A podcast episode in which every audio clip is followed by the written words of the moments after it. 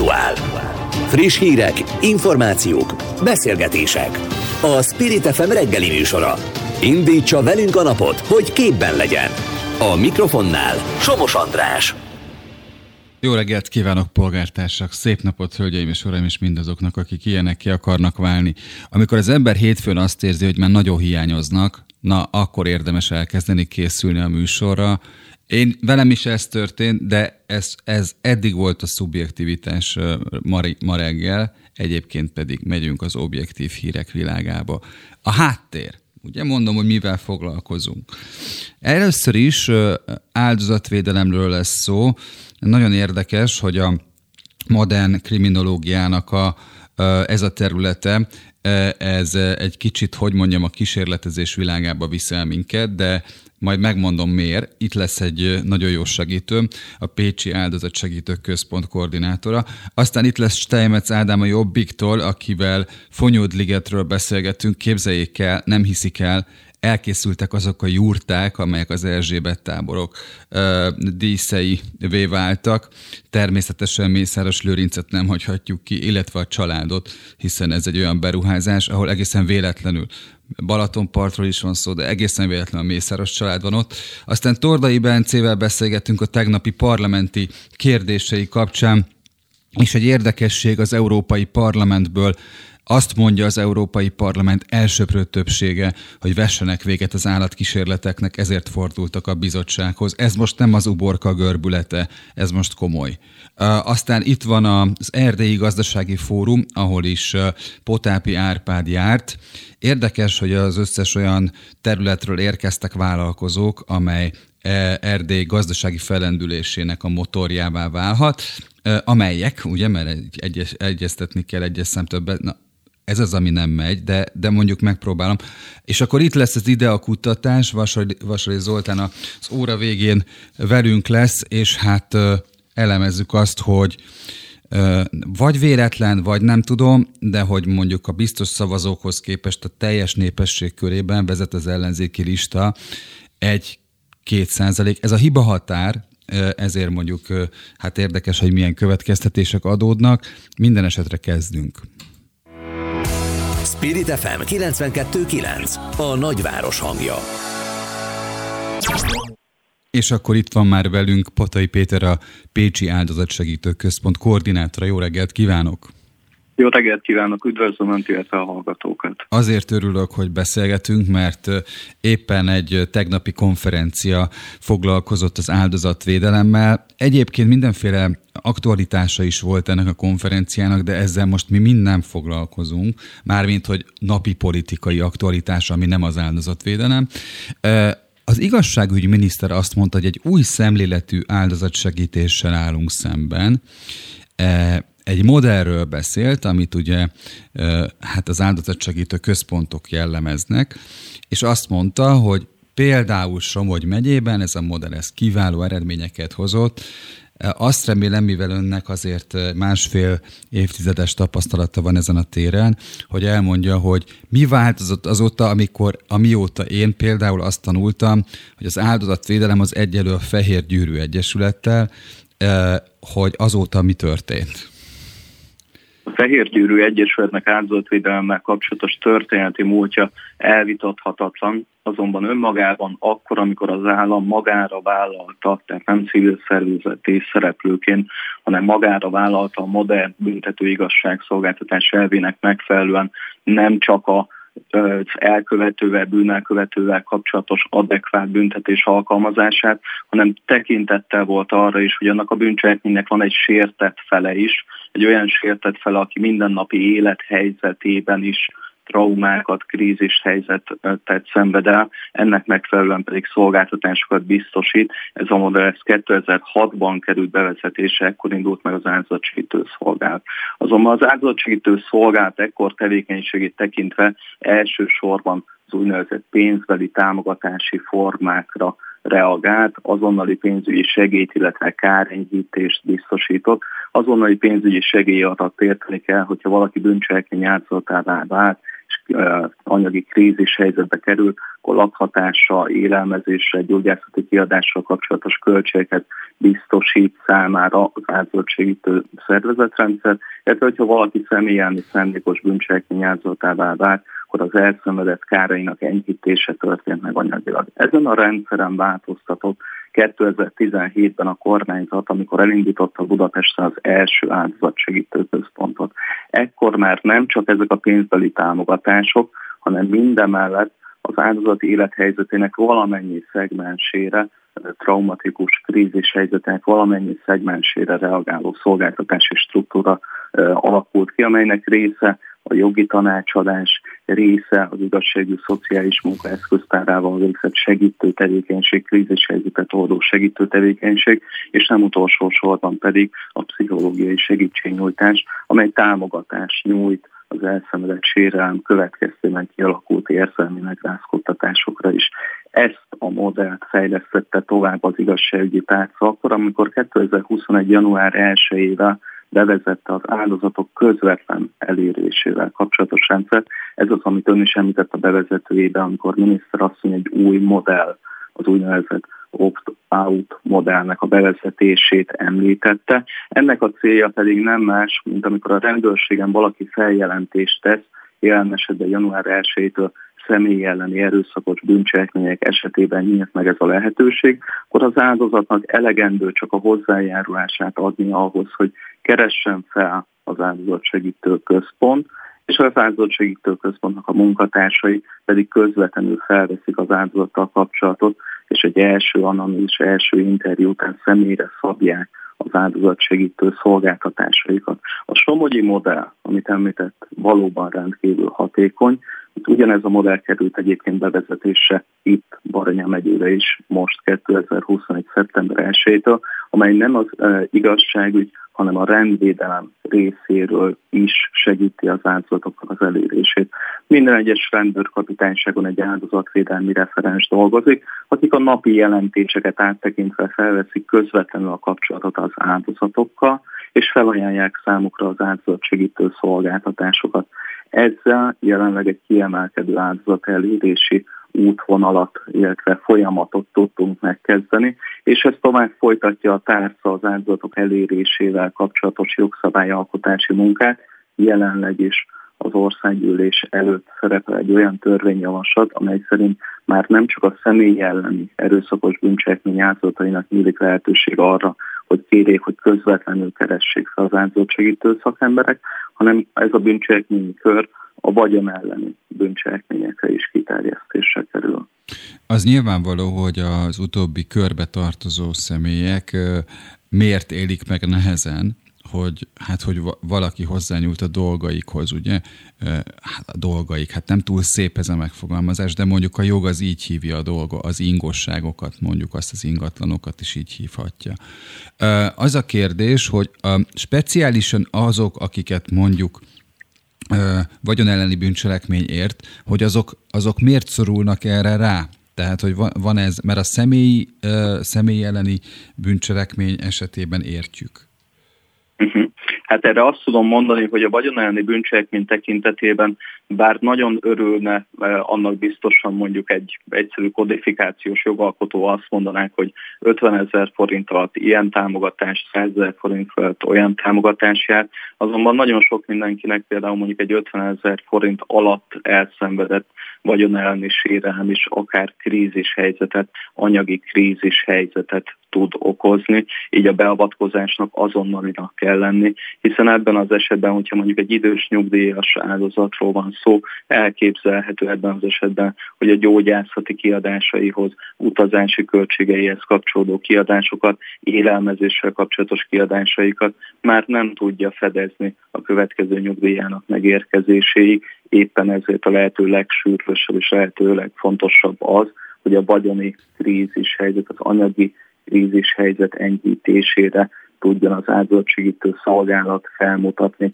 adekvát támogatási formát, ezt egyébként azonnali pénzügyi segélynek hívják. Tehát mindenki, aki valamilyen bűncselekmény következtében anyagi krízis helyzetbe kerül, és az anyagi jellegű a bűncselekmények esetén különösen igaz, egyből lehetőségére áll az, hogy igényeljen egy úgynevezett azonnali pénzügyi segélytámogatási formát, és itt hívnám fel a figyelmet arra, hogy a miniszter azt említette, hogy nem elég együtt érezni, hanem cselekedni kell. Hát a tegnapi konferenciának talán az igazi valós summázata az volt, hogy cselekedni is és együttműködni is kell. A rendőrség, az áldozatsegítő szervezetrendszer, áldozatsegítő központok és a pénzügyi támogatási formákat biztosító kormányhivatalok szerves együttműködése szükséges területi szinten annak érdekében, hogy az áldozat elérés ne csak emelkedjen, de valós segítséget is tudjon nyújtani. Akkor lehet azt, lehet azt mondani, hogy az segítő az tulajdonképpen a szociálpolitika legnagyobb lenyomatát kapja, mert pontosan... Hát azt, hisz, igen. azt hiszem nagyon jól fogalmaz egyébként, ugyanis az segítést én magam is az igazságügyi szociális munka professziójaként szoktam jellemezni, hiszen egy nagyon jó áldozatsegítőnek egyszerre kell egy professzionális jogásznak lenni. Hiszen, hogyha valaki egy kapcsolati erőszak áldozata, akkor ebben az esetben tudni kell a lehető legrövidebb időn belül megelőző távoltartást kezdeményezni például a bíróságon, de ugyanúgy kihatással van ez különböző polgári jogi gyermekvédelmi vetületekre is, ahol tudni kell a gyámhatóság irányába is jelezni, vagy professzionális jogi segítségnyújtásban részesíteni annak érdekében, hogyha például mondjuk vállásra kerül sor, hogyan kell egy keresetet beadni, a gyermekláthatásának a szabályozása, hogyan történik meg, hogyan lehetséges védett szálláshelyre juttatni például egy személyt, de professzionális pszichológusnak is kell lenni, hiszen a különösségű bűncselekmény típus esetében, amit említettem, az érzelmi ventiláció, a lelki megrázkódtatásnak az oldása is rendkívül fontos, és professzionális, szociális szakembernek, szociálpolitikusnak is kell lenni, hogy ismerje valamennyi támogatási formát, amely megnyílik a bajba, bajba jutott állampolgárnak abban az esetben, hogyha krízis helyzetbe kerül. Tud-e nekem egy mondatba válaszolni a következő utolsó kérdésre, hogy azt tudjuk, hogy a skandináv modellben az áldozattal való együtt dolgozás, és általában a bűncselekmények utáni rehabilitáció elég fejlett. Ez a rendszer, ami Magyarországon van, ez mennyiben feleltethető meg ennek a modern felfogású rendszernek?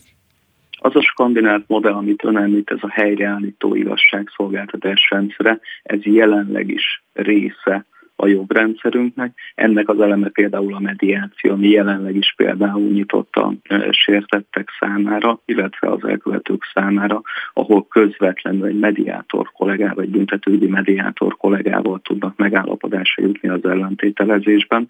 Ez a modell, ez annyiban több, hogy a sértett számára közvetlen elérhetőséget biztosít az áldozatsegítő szolgáltatásoknak, hiszen sok esetben nem kerülhet sor a helyreállításra, sok esetben nem egyenrangú felekről beszélhetünk, például egy kapcsolati erőszak esetén, és nem lehetséges a kombinált modell szerinti helyreállító igazságszolgáltatás, viszont kérdés nem fűződik hozzá, hogy azonnali segítő beavatkozás szükséges, tehát egy szóban az elérése, az áldozatok elérése a e, hazai modellnek a legnagyobb erőssége.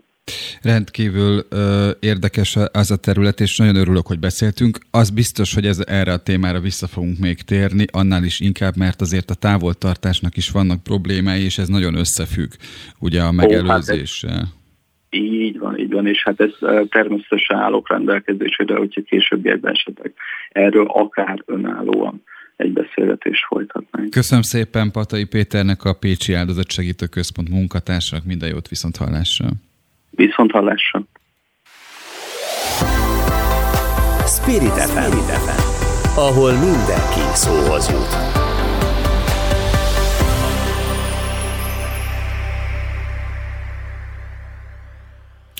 Azt gondoltam, hogy felkonferálnám Tordai Bencét tegnap. Hát mindenről is kérdezte a miniszterelnököt és az államtitkárt a parlamentben. Kettőt is, ugye? Rétvári Bencét és Fónagy Jánost. A miniszterelnököt pedig olyan népszerű és kevésbé fókuszált ügyekről, mint például a Pegazus ügy, vagy mondjuk a mondjuk, mondjuk, mondjuk, mondjuk, mit is emeljek ki a tegnapi felszólalásból. Ugye arról, hogy hogy, hogy a Nemzetbiztonsági Bizottság mit is csinál ebben az ügyben. Mondjuk ezt emelném ki. Háló, jó reggelt kívánok! Jó reggelt kívánok! Uh, ugye az a kérdés, hogy a miniszterelnöknek feltett kérdések közül melyikre érzi azt, hogy választ kapott, mert ugye az, hogy az MT miről számol be, miről nem, az mondjuk egy érdekes felvetés annak kapcsán, hogy nem tudják, azok, akik az MTI, eh, hát nem előfizetői, mert már ingyenes az MTI, azok, akik az MTI partnerei egész egyszerűen nem, nem volt meg nekik, hogy itt van egy előválasztás Magyarországon. Igen, és ezt nem is én vetettem fel, hanem a MUOZ ők pontosan lehivatkozták a sajtótörvénynek azt a paragrafusát, amely szerint tökéletesen egyértelmű, hogy az MT-nek egy ilyen jelentőségi belpolitikai eseményről, mint hogy elindul az előválasztás kötelessége lett volna beszámolni. Hát szombaton ezt a 250 hírük közé nem sikerült beszorítani. Gondoltam, megkérdezem a miniszterelnököt, aki mégiscsak a szellemi atya ennek a propagandagépezetnek, és minden végső döntés nála születik meg, hogy hogy érték. de azt gondolja, hogy ez is? Hogy ez is? Az, hogy a, az ellenzéki előválasztással kapcsolatos fideszes kommunikációs stratégia az legyen, hogy megpróbálják A. elhallgatni, B. meghekkelni, C. nevetségessé tenni, az nyilvánvalóan egy miniszterelnöki bólintással uh, született meg ez a döntés, és igen, innentől kezdve ezek a praktikus következmények, hogy az MT megpróbál úgy tenni, mint hogyha uh, nem, nem lett volna semmi, én hétfőn sem találkoztam egyébként a nem hírrel, miközben 70 ezeren eh, adták le közül a szavazatukat, és hasonló volt a szemkedden is. Úgyhogy ez egy szisztematikus elhallgatás, vagy elhallgatás, miközben eh, hát nem tudjuk, hogy pontosan ki, azt tudjuk, hogy Kínából de ugye megpróbálta, sikerült is ideiglenesen meghekkelnie. Szóval egy kicsit szerintem érdemibb a válasz, mint a boldog karácsonyt erre a kérdésre. Nem tudom, Igen, ön, ön hogy érezte? Azt mondta a miniszterelnök, hogy az ellenzék jobban is járt azzal, hogy az MT nem tudósított erről. Hát hogy is mondjam csak, um, arcspirituális cinikus leginkább így, így tudnám összefoglalni. Uh, tehát egy nyilvánvaló törvénysértést egyszerűen átlép az szerintem nincsen rendben, tehát az érdemi választól ez azért nagyon messze van. Szellemesnek szánta, de hát nem annyira szellemes, és uh, látszik, hogy ha nem is a végvergődése ez a rezsimnek, de már ez a magabiztos nyugalom, ami eddig jellemző volt rájuk sok tekintetben, az uh, legkésőbb 2019 uh, ősze óta elpárolgott, és, és most arra pedig kezd élesre fordulni a helyzet. Ennél jóval érdemi volt ez a válasz, amit a, az álláskeresési támogatás ő, időtartamának, tehát hogy milyen időtartamra jár, meghosszabbításával kapcsolatos kérdés kapott, mint miniszterelnöki választ. Nevezetesen arra utalt a miniszterelnök, hogy három hónapig, oké, okay, három hónapig jár, de utána ott a közmunka. És a, a viszontválaszban felhívta a figyelm, az önfigyelmét, hogy ön nem veszi elég komolyan a közmunkát? Hát mások se veszik elég komolyan azt az 54 ezer forintot, amit a közmunkára keresni lehet, mert ez egy komolytalan összeg, és a megélhetésre tökéletesen alkalmatlan. Valóban Karácsony Gergely népszavazási kezdeményezéseinek egyikére reagált valamit. Én nem hiszem, hogy amikor arról beszélünk, hogy a minimálbérnek nettó vagy bruttó 200 ezer forintnak kéne lennie, hogy akkor az vállalható emberileg, szakmailag, vagy bárhogy, hogy eközben a közmunkásbér az nettó 54 ezer forint legyen. Úgyhogy ez, ez megint egy olyan válasz, amivel szerintem nem szerzett túl sok jó pontot még akár a saját hívei körében sem, és hát különösen arra tekintette, hogy miközben valóban egyes szakmákban már munkaerő hiány alakult ki, máshol viszont továbbra is nagyon nehéz elhelyezkedni, és egy KSH számot idézte a miniszterelnöknek, hogy az álláskeresés átlagos ideje az 14 hónap, tehát nem olyan egyszerű a magyar gazdaságban lévén ezek most már ilyen strukturális munkanélküliségi jelenségek, nem olyan egyszerű elhelyezkedni. Úgyhogy azt egyébként, azt, gondolom, azt egyébként a KSH külön nyilván tartja, hogy az átlagos elhelyezkedési időtartam az mennyi? Hát, hogy ez egy KSH szám-e, arról uh, most egészen biztosan nem tudok uh, nyilatkozni, de a 14,3 hónap uh-huh. legjobb emlékeim szerint ez egy utolsó uh, elérhető uh-huh. kutatásból, úgyhogy de hogyha lement volna mondjuk most 11-re vagy 13-ra, akkor is a három hónappal összehasonlítva, és hát tudjuk, hogy ez a három hónapos maximális álláskeresési eh, járadékidő, ez, ez egyébként nagyon alacsony, nincs még egy ilyen fejlett országgal, ennyire nem támogatnák azokat, akik elvesztették a munkájukat. Még egy apróság, hogy Orbán Viktor nem járadékról, hanem járulékról beszélt, ami elég komoly probléma, hogyha 31 évnyi politizálás után nem tudja a kettő között a különbséget. Ezt egyébként nagyon nehéz megjegyezni, aki nem jogász. Mondjuk Orbán Viktor ez esetben kivétel, mert ő mondjuk ugyanarra az egyetemre járt, mint sokan mások. De minden esetre a járványkezelésre hadd kérdezzek még rá, mert itt én úgy éreztem, hogy, hogy például az Emberi Erőforrások Minisztériumának államtitkára Rétvári Bence adott egy olyan választ önnek, mert ugye azt mondta ön, hogy hát ezen a téren Magyarország a legmagasabb halálozási arányjal és az oltottság legújabb számaival, hát nem büszkélkedhet. A miniszterelnök kicsit figyelmeztette arra önt, hogy ebből politikai tőkét ne kovácsoljon már, de Rétvári Bence azt mondta, hogy a WHO megdicsérte Magyarországot. Ugye annak kapcsán hoztam ezt fel, hogy már nem a másodikak, hanem a harmadikak vagyunk a világon az egymillió főre vetített Covid halálozásban, és nagyjából egy éve volt, amikor Orbán Viktor azt mondta, hogy a védekezés sikerét a halottak számában mérjük, most pedig, amikor megkérdeztem, hogy talán kellene vállalni a felelősséget, és mikor fog egyszer végre kiállni tisztességgel és bocsánatot kérni az áldozatoktól, amiért ennyire rossz volt ez a járványkezelés, azt mondta, hogy visszataszító hogy én ezt a témát egyáltalán felvetem. Hát, eh, hogy is mondjam, csak egy évvel korábbi önmagával vitatkozik, és nem velem. Rétvári Bence pedig valóban egy ilyen diplomáciai udvariaskodás eh, keretében megtett nyilatkozatból idézett. A WHO főigazgatója ezt azzal kapcsolatban mondta, hogy gyorsan beindult Magyarországon az oltási program. Ez igaz. Az, hogy meddig jutott el, az egy következő probléma, tehát most már messze az EU átlag alatt van magyarországi oltottság, és hát az, az is egy probléma, hogy milyen minőségű oltóanyaggal kiket oltottak, tehát ugye eh, senki nem ajánlotta Sőt, a miniszter... 60 pluszos oltásra, meg is láttuk az eredményét, nagyon sok idősnek nincsen védettsége.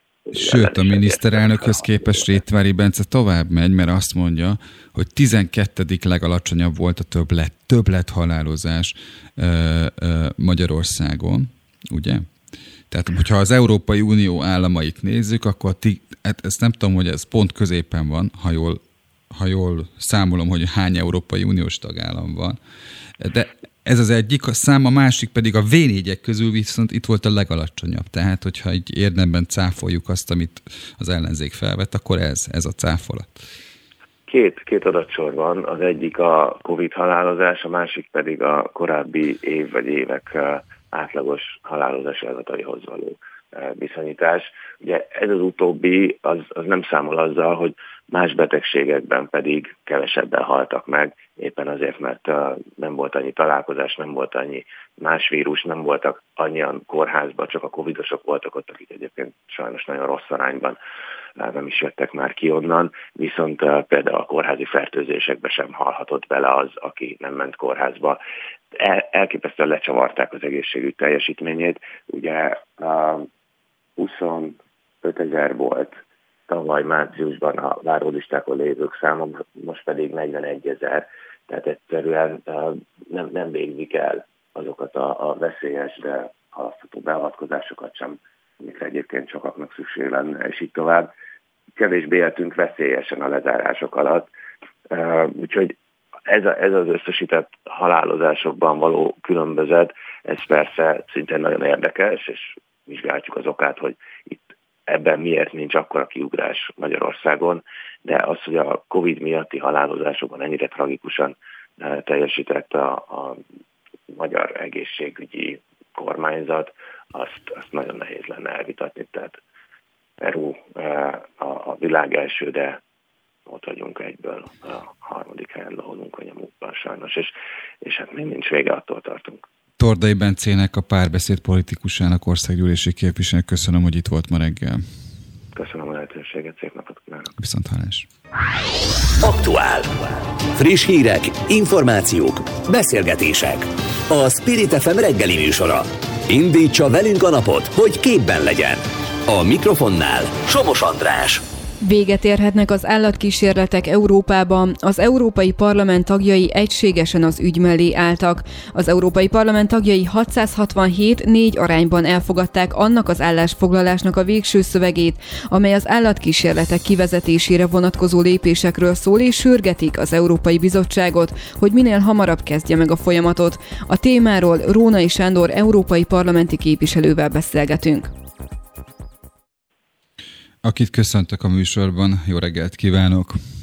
Jó reggelt kívánok, én is sok szeretettel üdvözlöm a hallgatókat.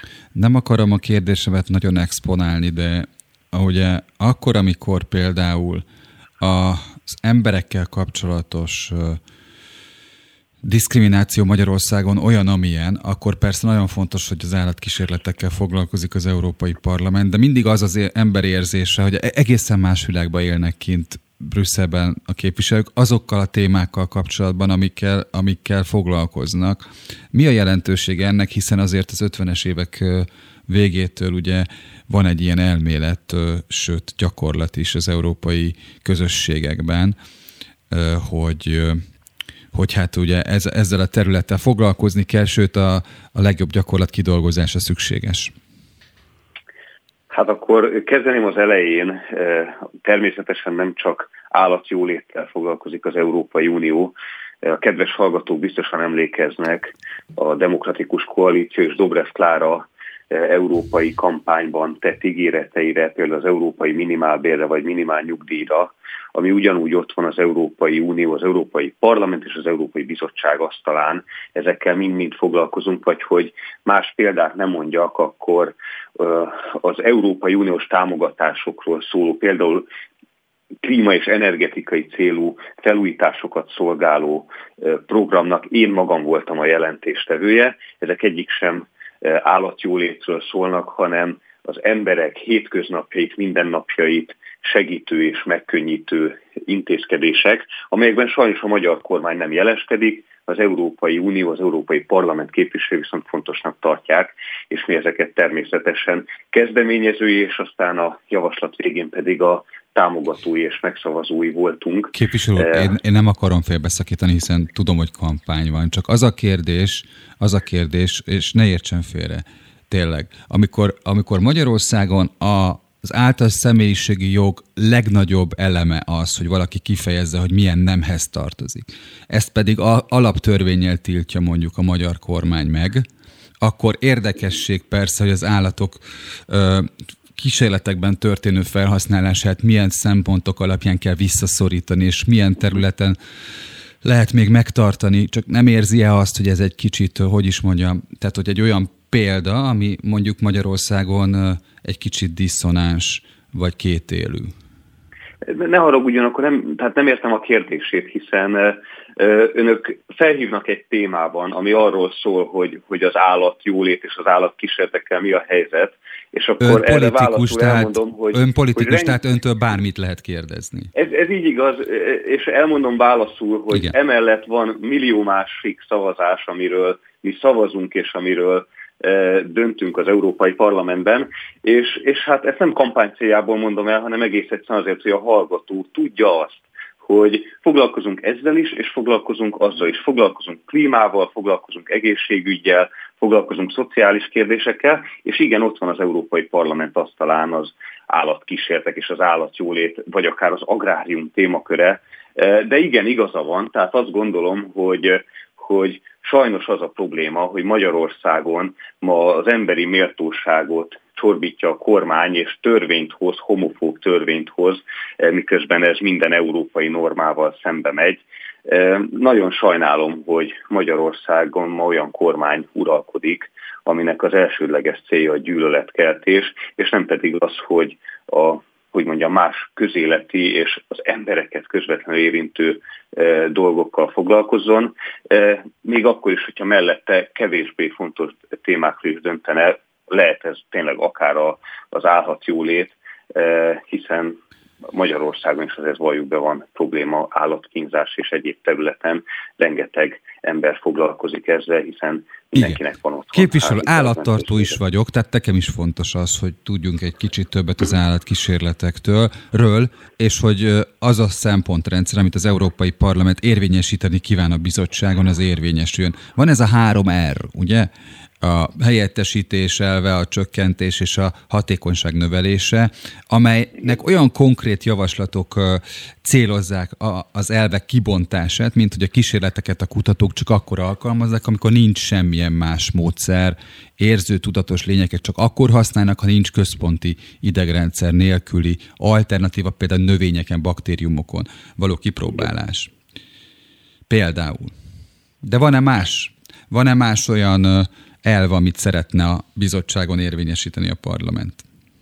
Hát ugye maga a parlament az elismerő, hogy természetesen ez orvostudományi vagy, vagy környezetvédelmi szempontból e, igenis fontosak és nagyon hatékonyak voltak ezek a kísérletek, és most az előterjesztés szerint, vagy az, elképzelés szerint a kivezetés során sem csökkenhet az emberi egészség és a környezetvédelmi szintje, de ezt változatlanul nagyon fontosnak tartja az előterjesztés, hogy fölöslegesen ne, ne öljenek és ne kísérletezzenek állatokon, hiszen ugye 2009 óta tilos a, a kozmetikai termékek vagy kozmetikai összetevők tesztelése állatokon, és hát olyan számokat is tartalmaz ez az előterjesztés, ami azt mondja, hogy 2017-ben például több mint 9,5 millió alkalommal számoltak be az állatok tudományos célú felhasználásáról, de például ugyanebben az évben több mint 12 millió állatot tenyésztettek,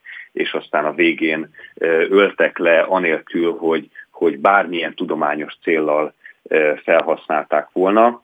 És hát ahogy ez a bevezetőben is elhangzott, erre mondta az Európai Parlament nagyon nagy többséggel 667 és igen és négy nemmel szemben, hogy, hogy folyamatosan és fokozatosan ki kell vezetni ezeket a kísérleteket. Ugye azt már korábban eldöntötték, hogy a kozmetikumok világából ki kell vonni az állatokat, tehát amikor ezeket Igen, 2009. Így van, most és, és most ugye arról is szó van, hogy a gyógyszerkísérleteknél milyen területen maradhatnak. De ha ezt összepasszintja azzal, hogy ugye létre kell hozni egy akciótervet, hogy hogy vezessék ki az állatkísérleteket, akkor mit lehet mondani?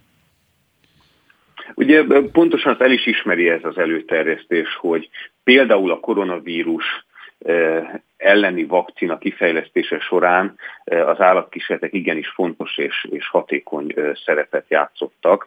Arra kéri az Európai Parlament a bizottságot, hogy arra vonatkozóan dolgozzon ki egy tervet, hogy hogyan lehet alternatívát kitalálni, hogyan lehet egy alternatívát használni az állatokkal szemben, tehát hogy ne állatokon, hanem valamilyen más módon sikerüljön ezeket a, a kísérleteket lefolytatni. Nyilván ez egy közös feladata lesz a bizottságnak és a parlamentnek. A parlament tudja lát... követni, hogy mi történik ezen a fronton? Tehát, hogy van követésre mód? Természetesen, ugye minden törvényjavaslatnak, minden ilyen előterjesztésnek van egy jelentéstevője, aki ezt foglalkozik, és idő, aki ezekkel foglalkozik. Minden képviselőnek vannak ilyen feladatai a saját szakbizottságában, és folyamatosan tartja a kapcsolatot az Európai Bizottsággal, míg nem ebből egy törvény születik a, a végén. Nagyon köszönöm Rónai Sándornak, Európai Parlamenti képviselőnek, hogy itt volt velünk, és ezt a fontos témát megbeszélhettük. Köszönöm szépen, minden jó viszont hallásra. Spirit FM 92.9 a nagyváros hangja. Az IDEA intézet friss közvéleménykutatása szerint a pártok nyári mozgósítása elérte a választókat, így a bizonytalan szavazók száma csökkent. Az augusztus 31-e és szeptember 7-e közötti felmérésből kiderült, melyik párt pártszövetség listájára szavaznának a megkérdezettek, ha most lenne országgyűlési választás. A 2000 fős minta reprezentatív a felnőtt népességre, az eredmények pedig azt mutatják, hogy a teljes választókorú népesség körében az ellenzéki lista vezet. A választó választókorúak nagy része elkötelezte magát a kormányváltás mellett a felmérés szerint. Vasali Zoltán elemző a vendégünk. Jó reggelt kívánok, Zoltán! És már le is szálltam, tehát hogy... Mert hogy a kollégák mondják, hogy villamoson volt. Bocs, bocs, bocs, igen, elnézést. De különben tegeződtünk, szervusz Vasai Zoli. Hát ne viccelj, persze. Mi, mi, egyébként egy suliba jártunk, tehát innentől... Tudom, kell, hát, de nem azt mondom, igen, de mégis magáztál, rossz esik. Na mindegy, figyelek. Elnézést. Tudnád, hogy kivel fallabdázom nyolcadól. Elnézést, csak reggel van. Jó. Uh, igen, tehát arról van szó, hogy ugye így konferáltam fel, hogy a biztos szavazóknál van egy 3% pontos Fidesz előny. Ez persze nyilván azt jelenti, hogy, hogy ez a tábor nagyon mozgatható. A másik ö, mérésben, ugye a teljes népesség körében viszont van egy egy százaléknyi összesített ellenzéki lista vezetés. Így van, igen, így van. Ez, ez olyan... Ez az oka ennek, erről uh-huh. mindenképpen beszéljünk. Igen. Na mondjuk. Jó, jó, jó. Mondjuk. Itt ugye már adásban vagyunk, tehát hogy jó, nem tudom, hogy... Jó, meg, megbeszéltük azt is, hogy honnan ismerjük egymást, de mondjuk ezzel megbarátkozhattak a hallgatók is, de szerintem nem bánják. Minden Értem. esetre ugye... Akkor nem tartom fel ezzel tovább őket, inkább mondom a választ. Jó. Tehát, hogy a, hogy igen, tehát hogy az biztos, hogy egyrészt ugye annak, annak ellenére, hogy az elmúlt három hónapban az ellenzéki oldalon van egy kampány, igen. ettől függetlenül a Fidesz is valóban aktivitásban tudja tartani a szavazóit. Ez a biztos szavazók körében az, hogy ő folyamatosan egy-egy százalékkal erősödik, tudom, mindig hozzáteszük, hogy hibahatár, de mégiscsak valamilyen szinten trendnek mondható. Hát, mert a harmadik pont... egymást követő felvételnél van ez így. Így, így pontosan, Igen. így van. Tehát, hogy, de hogy is, hogy reggel, amikor néztem, hogy most mondok egy példát, ami friss, és lehet, hogy te is olvastad, hogy a, a 444 kitette, hogy mekkora pénzt osztanak a Fidesz és fővárosi önkormányzatnak. Tehát, hogy rengeteg, tehát a kampányban úgy van benne a Fidesz, hogy rengeteg forrást oszt szét, és ezzel is ezt az aktivitást erősíti. A másik oldal, az ellenzéki részről pedig szerintem azt igazolja a bizonytalanok, vagy a, a pártot nem tudók arányának csökkenése, hogy a kampány meg lehet, hogy be tud húzni olyan ö, állampolgárokat, akik eddig nem foglalkoztak, vagy nem tervezték, hogy elmennek választani. Uh-huh. De ez azt jelenti, hogy a Fidesz még számol azzal, hogy a fővárosban megfordítsa a vesztesnek látszó pozíci- pozícióját? Nagyon jó indulatú kérdés, inkább én most egy kicsit negatív leszek, tehát hogy én azt érzem, hogy a, avval számol, hogy nem ad pénzt az ellenzéki önkormányzatoknak, mert azt szerintem azért ez elég komoly problémákat okoz, mert ugye a másik oldalon azért látjuk, hogy a választók nézik az önkormányzati teljesítményt, nem akarják hallgatni már a panaszkodást, hanem ilyen aktivitás meg eredményeket szeretnének látni, csak közben megvan egy forrás elvonás, ami a járványhelyzet alatt fenntartott. Uh-huh. Tehát, hogy inkább i- i- ilyen módon közelíteném meg ezt. Hogyha azt nézzük, hogy előválasztás van, akkor mit lehet arról mondani, hogy az egyes pártok hogy szerepelnek, vagy az ő népszerűségük hogy tükröződik vissza a közvéleményben? A mi adatainknál ugye az, amit szerintem nagyon érdekes, hogy ugye az MSZP most már másodjára talán, vagy lehet, hogy harmadjára 5% fölött van stabilan, miközben ugye azt látjuk, hogy a DK húzza el az MSZP-s korábbi prominenseket, vagy egy rész, vagy ebben volt valami fajta tendencia, tehát hogy ez érdekes. Az, az is érdekes, hogy, hogy szerint már a kicsikkel kezdve az LNP esetében azért az LNP-nek nagyon jó jelöltje is vannak, benne van a nyilvánosságban, és nem tudja meghaladni a két százalékot, ugyanúgy, ahogy a párbeszéd sem. Noha egyébként de ez egy... nőtt az LNP támogatottsága, nem? Igen, egy, igen de az is hibatáron belül, így van. Uh-huh. De hogy hogy, és közben ott vannak a, ebben a kampányban ellenzéki oldalon némák a két farkú, meg hát én a mi hazánkat is csak egyszer-egyszer látom, akik tartják a 3%-ot. Tehát ugye nagyon szempont, Nálunk rendszeresen ez a... van mi hazánkos politikus. Csak mondom. Értem. Jobban fogok figyelni, figyelni ezt a de hogy, hogy igen, tehát hogy igen, és a, és a másik, igen, benne van egyértelműen az adatokban, hogy a Momentum most talán picit csökkent, de hát ez a szeptember 7-én zárult felvételt, ki tudja, nagyon érdekes ilyen szempontból a ritmusra a kampánynak, mert a Fekete Győr talán ott hibákat követett el, de lehet, hogy most éppen a vita kapcsán, az utolsó vita kapcsán úgy értékelik, hogy ott nem volt rossz. Tehát, hogy ez biztos, hogy Momentum értékelését is befolyásolja. Igen, az az, az az érdekes, hogy egy gyors eredmény a vita után még, még azt mondta, hogy ő szerepelt a legkevésbé jól. Na most ugye utána... A svábi naplóban meg már őt hozták ki a legjobbnak. Hát, már legalább, igen. Így van, és egyébként Fekete Győr András is magát hozta ki. Jó, igen, ez nem meglepő. E... És akkor ott van a két legnagyobb, tehát már ott, bocs, hogy így haladok előre, csak hogy, a, hogy ott a DK meg a, a jobbiknak a rivalizálása, ami megint kicsit így beállt, már ugye hogy ez a 11-9 arány, ez, ez már egy ideje ilyen. Uh-huh, uh-huh. Viszont ami érdekes igen. lehet, és nyilván ez von, vonzhatja be azokat, akik nem foglalkoztak eddig a politikával, hogy, hogy az összes az összeadott ellenzéki támogatás, ha a pártokat egyenként összeadjuk, az sokkal kevesebb, mint hogy mint hogy annak a ténynek a megmutatása, vagy a közvéleményben való visszaigazolás, hogy az ellenzék összeállt egy tömbé, és ez, ahogy az idea írja, ez vonzólag hat a bizonytalanokra is. Mit lehet igen, erről igaz, mondani? Igen, de én szerintem azt mondtam, tehát, hogy én azt látom, tehát, hogy ha létezik egy ilyen szocializációs munka, hogy elfogadhatjuk a, vagy elfogadhatják az ellenzéki pártok a választókkal, hogy ez most így működik, és látjuk a kampányban azért mennyien normaszintű konfliktus van a felek között, de hogy mégiscsak szerintem azt mondhatjuk, hogy ebből az adatsorból azt tükröződik, hogy a választók egy jelentős része tényleg nagyobb lehetőséget lát a kormányváltásra, és elfogadta azt, hogy ez a hat szereplő ilyen formátumban fog most ezért megküzdeni, és kicsit a, a, a túlérzékenységét, a politikai túlérzékenységét mindenki megtanulja félre tenni. Szerintem ez tükröződik ebből a szempontból az ellenzék kampány sikeresnek tekinthető szerintem. Na most, hogy Frey Tamásosan zárjam ezt, ugye a 90-es években így fo- foglalta össze a lényeget, míg a biztos szavazóknál tendenciaszerűen 3% pontos Fidesz vezetés van, a teljes népességben plusz egy százalék pontos ellenzéki lista vezetés, úgyhogy ebből még érdekességek is kijönnek, várjuk a következő kutatást Vasali Zoltánnak. Köszönöm Így szépen. pontos volt, én köszönöm. Minden jót, szia! szia. Spirit FM 92.9 A nagyváros hangja Első alkalommal szervezték meg a hétvégén az Erdélyi Gazdasági Fórumot Marosvásárhelyen. Pótápi Árpád János nemzetpolitikáért felelős államtitkár az eseményen elmondta, a magyar kormány a határon túli magyar családok boldogulását segíti, ösztönzi a szülőföldön maradást a Kárpát-medencei magyar vállalkozások támogatásával. Mi volt a rendezvény tematikája, milyen lehetőségeket mutattak be a fórumon, erről beszélgetünk Pótápi Árpád János államtitkárral. Üdvözlöm államtitkár úr, jó reggelt! Jó reggelt kívánok, üdvözlöm Önöket! Uh, Ugye én olvastam az MTI beszámolójában, hogy ön azt emelte ki, hogy nagyon fontos az összefogás, és hogy ez megerősödjék. Az elmúlt években persze törekedtek a teljes összefogásra, és ez meg is valósult többé-kevésbé Erdélyben, de ez a kongresszus, ez, ez ennek a kifejeződése. Mit lehet erről mondani? Ez egy gazdasági típusú összefogás, amelynek vannak politikai vetületei, hiszen ezek is szóba kerültek, vagy ez, ez már az élet összes szférájában megfigyelhető?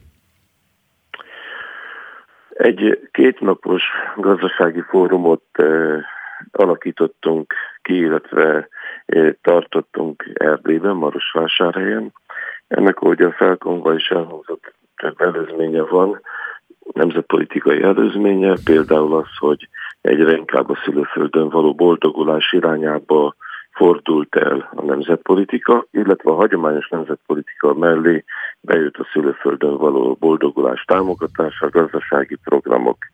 A nagy gazdaságfejlesztési programokat a külgazdasági és külügyminisztérium támogatja, illetve a partnerszervezeteken keresztül pályázati rendszerben valósult meg, valósul meg minden régióban, és a miniszterelnökség nemzetpolitikai államtitkársága, tehát mi, eh, elsősorban arra helyezik a nagy eh, hangsúlyt, hogy eh, olyan fórumokat, olyan lehetőségeket teremtsünk a határon túli vállalkozóknak, hogy mind egymással, mind pedig a magyarországi vállalkozókkal, illetve a régiók közötti kapcsolatrendszer el tudjanak erősödni. Több találkozót szervezünk meg egy évben, itt Magyarországon, másutt is, illetve több programot indítottunk el sikerrel, milyen volt például a mentorprogram Vajdaságban, Erdélyben. Most néhány héten belül megindul ez a felvidéken, Horvátországban és Kárpátalján is. Ez azt jelenti, hogy nagy vállalkozók, több évtizede sikeres vállalkozók, induló vállalkozókat mentorálnak, támogatnak abban, hogy minél hamarabb sikeressé tudjanak válni. És emellett pedig ez a gazdasági fórum volt a hétvégén, ez azt jelenti, hogy minden, minden erdélyi megyéből hívtunk meg vállalkozókat, nagyvállalkozókat, vállalkozói szervezeteknek a tagjait, annak érdekében, hogy még inkább erősítsük köztük a kapcsolatot, illetve hálózatépítéssel foglalkozunk leginkább.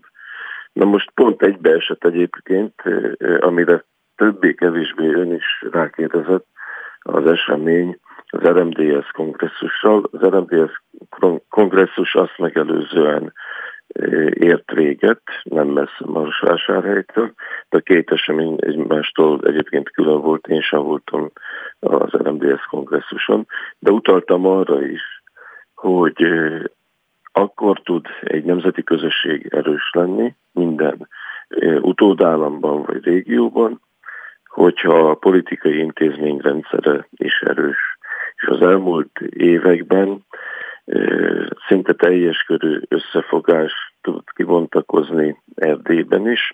Ennek köszönhetően helyi szinteken, ta, helyi szinteken, középszinteken, illetve országosan is erős a magyar érdekképviselet, és hogyha erős a magyar érdekképviselet, akkor pedig az intézményrendszerünket is tovább tudjuk fejleszteni.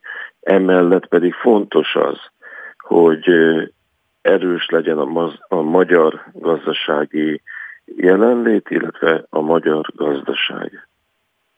Ugye én még a 90-es évek közepétől újságíróként, de aztán televíziós tudósítóként is voltam olyan magyar állandó értekezleten, ahol már akkor elhangzott a szülőföldön való boldogulás elve, és annak segítése. Tehát ez, hogy így mondjam, konszenzus volt a 90-es évek végétől kezdve, hogy ez támogatja a 90-es évek elejéhez képest, ugye amikor vonzotta az erdélyi értelmiséget Magyarország de nem csak az értelmiség jött. Persze, természetesen tudom ezt. Az a kérdés, hogy mi változott, illetve az, hogy a mostani gazdasági segítségnek van-e politikai megfontolása. Tehát magyarul az, hogy a, a határon túli magyarok azért valamelyes támogassák az éppen aktuális magyar kormányt. Erről nem volt szó. A politikai intézményrendszer erősítése elsősorban, legalábbis ahogy én beszéltem, egyértelműen a helyi politikai intézményrendszert segítette. Nyilván én Fideszes országgyűlési képviselő vagyok, egyébként 58 településem van Dombováron, Bonyhát környékén.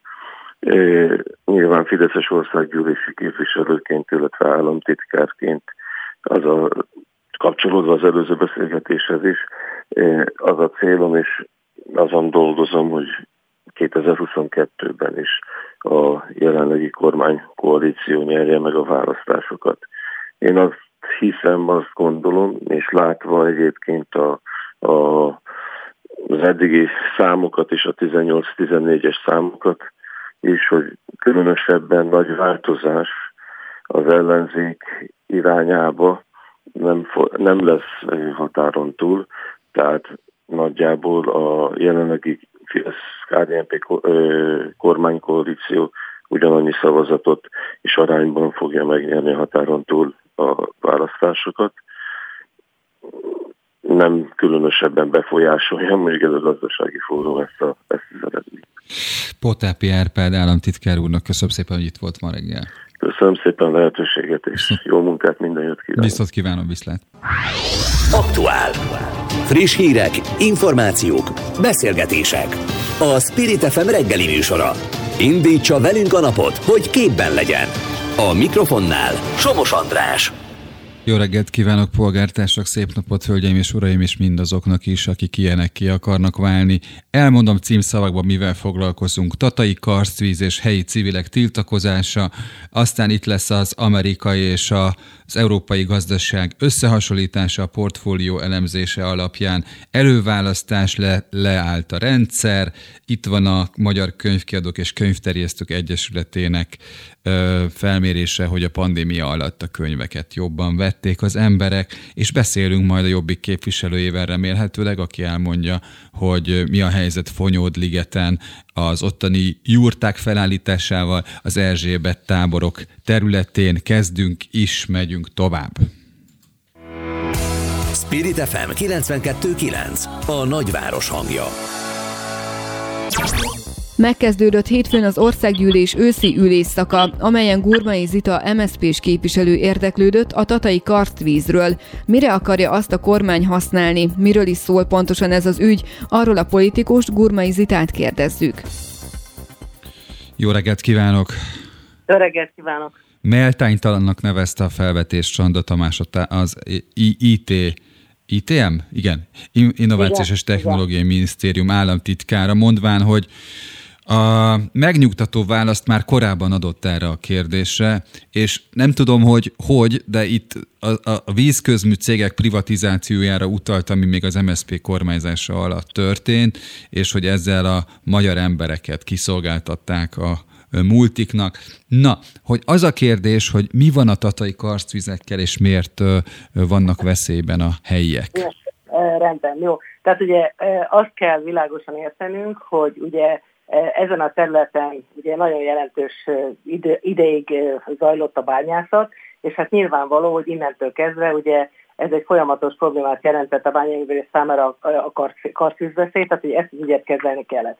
Csöndben megjegyzem, hogy ugye abban maradt a bányászat, és ezek után ugye a karszűzen bekövetkezett egy pozitív változás, ami nyilvánvaló, hogy összehangolt kormányzati intézkedést tett lehetővé. Most szeretném jelezni, hogy ezzel ez, ez gyakorlatilag egyedül a Horn kormány volt az, akinek volt egy összehangolt programja, amely a környezetvédelmi és vízügyi szerveknek az adatbázisára építve gyakorlatilag automatikusan végrehajtandó feladattá tette volna az állami felelősségi körben keretkezett károk kezelését és elhárítását. No, tehát ugye ez az alapállapot.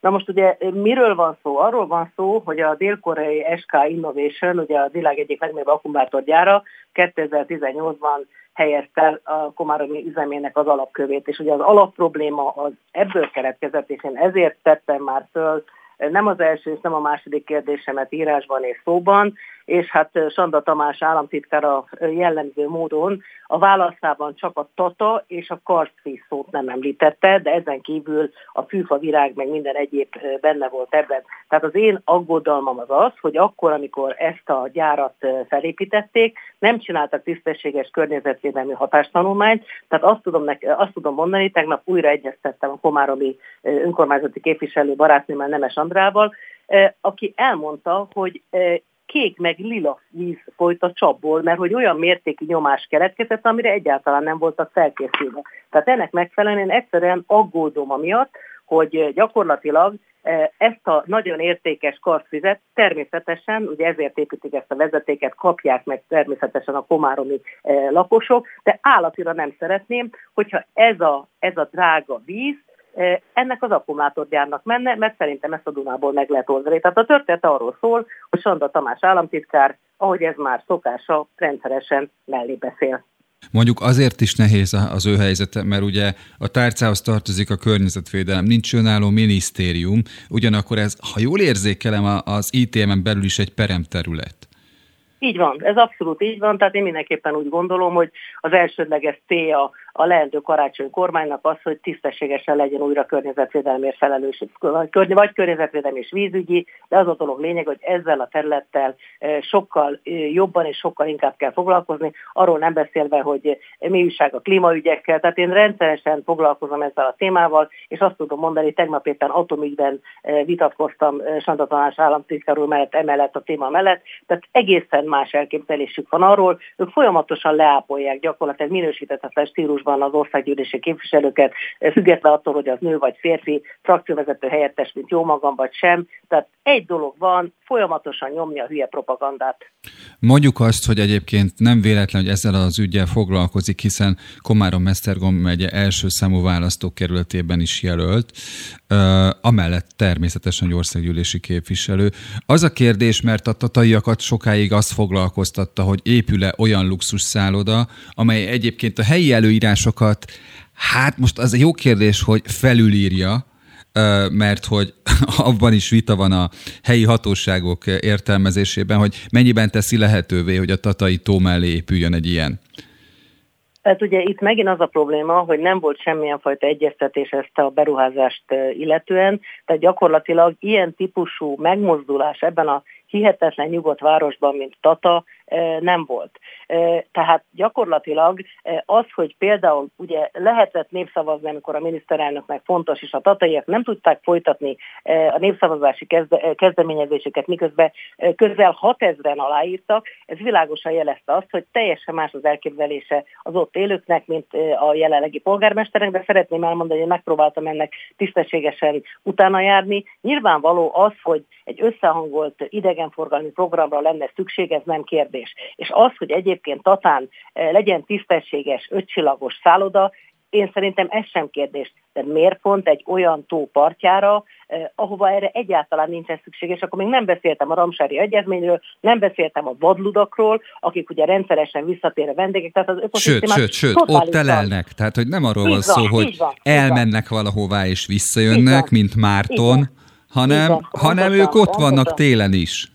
Így van, tehát ennek megfelelően én mindenképpen úgy gondolom, hogy a tataiak józanok, és azt szeretnék, ami egyébként a városnak jó. Én egyébként egyeztettem a város polgármesterével, hogy mondja meg nekem, hogy akkor most mi van. Egy éve 95 darab kérdést tettek fel a beruházónak, azzal kapcsolatosan, hogy milyen típus felvetéseik, problémáik vannak. A mai napig nem érkezett válasz, ennél frissebb hírem nincs, de természetesen bizakodó vagyok, hogy világosan tudják a, a, a tataiak, hogy mi az ő érdekük, és én minden erőmmel azon vagyok, hogy ezt a népszavazási kezdeményezést folytatni tudjuk. Van-e arról elmondható hír, hogy hogy áll az ön hogy áll az ön mérése ott helyben, és az előválasztás érinti ezt a körzetet? Mérhetetlenül jól vagyok, azt tudom mondani, nem tudok Na mondjuk ezt sejtettem, ez ebbe biztos volt, igen.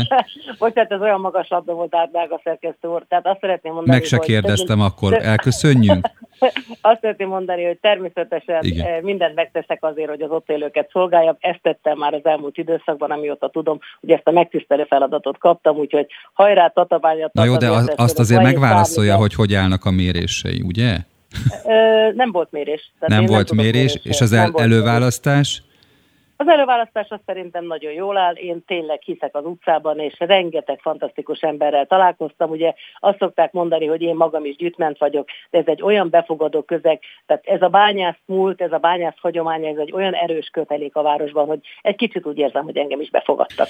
Gurmai Zitának a ö, térség képviselőjelöltjének és országgyűlési képviselőnek, frakcióvezető köszönöm, úristen, milyen mondat volt ez. Frakcióvezető helyettesnek köszönöm, hogy itt volt. Én mindig örömmel állok rendelkezésre. Viszont hallásra. Viszont hallásra. Aktuál. Friss hírek, információk, beszélgetések. A Spirit FM reggeli műsora. Indítsa velünk a napot, hogy képben legyen. A mikrofonnál Somos András. Némileg lefelé módosította az idei növekedési előrejelzését a világgazdaságra vonatkozóan az OECD, de egyes országok esetén a májusi előrejelzéshez képest most kedvezőbbek a kilátások. Az inflációs előrejelzésben felfelé módosította a számokat a szervezet, olvasható a Portfolio.hu cikkében. Amerika lelassult, Európa bekapcsolta a rakétákat. Mit mutatnak a nemzetközi adatok? Madár István a Portfolio.hu elemzője segít a számok mögé nézni megpróbálok a GDP-be, az inflációba és az útelágazódásba nem belebakizni. Jó reggelt kívánok! Jó reggelt kívánok! Ö, olvastam az az elemzést, amely alapján mi most beszélgetünk, és úgy tűnik, hogy az OECD ö, a GDP vonatkozásában egy ö, pozitív, optimista képet sugal, mint távol-keleti gazdaságok, mind az Egyesült Államok, mint Európa számára.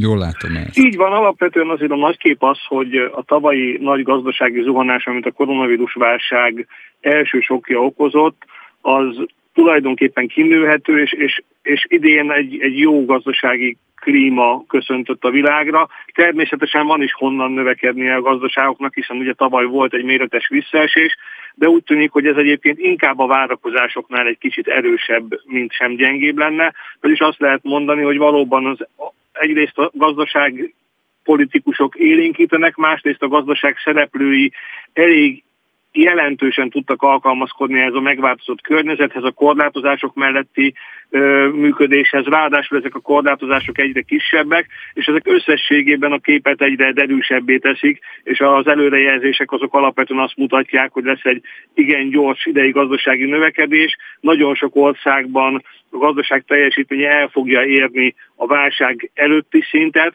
és itt tulajdonképpen egy kicsit túl lehetünk ezen a 2020-as gyászos éven.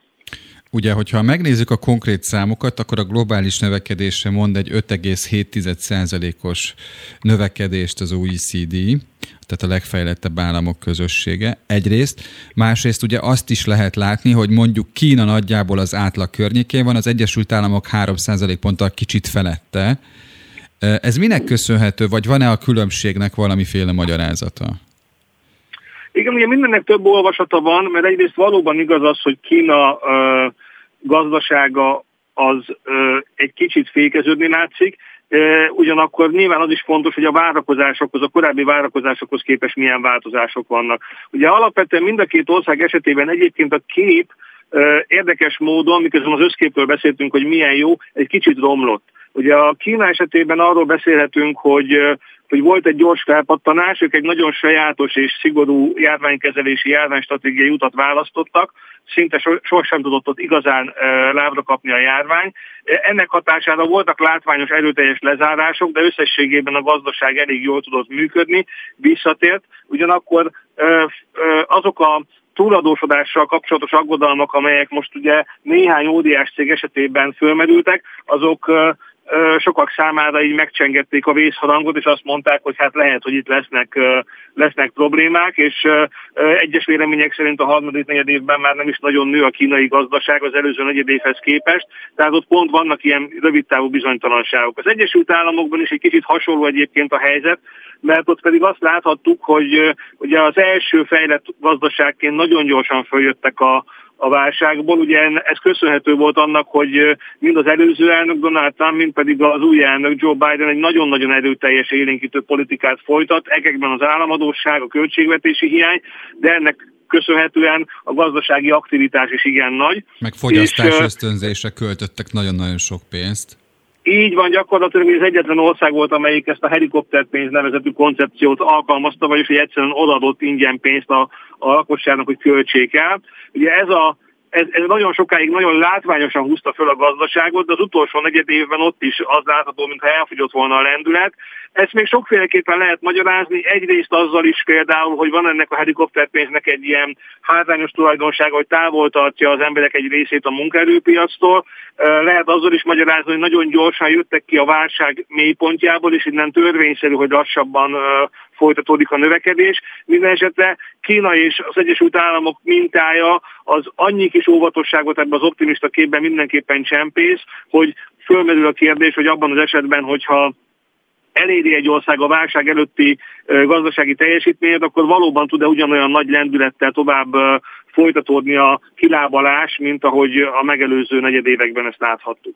Térjünk kicsit rá az európai gazdaságra, ahol ugye begyújt tani látszanak az országok a rakétákat, és ott a, ott a két prognózis, az idei és a jövő évi sem tér el annyira, mint mondjuk az Egyesült Államok tekintetében.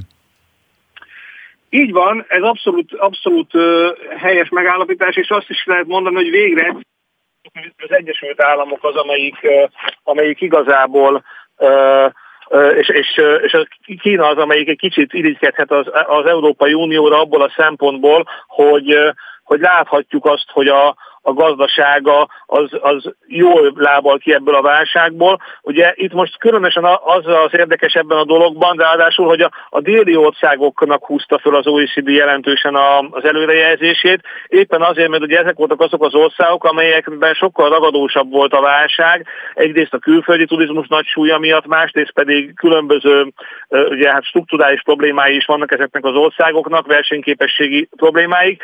Ezek az országok most kezdték el érezni az élénkítő hatását a korábbi bevezetett intézkedéseknek, másrészt pedig ugye azért ott is oldódik a, a helyzet, és azért már egyre jobb a, a, a feloldások hatására a gazdasági klíma, és ugye a nagy óriási visszaesésből ők tudnak igazából nagyon látványosan emelkedni.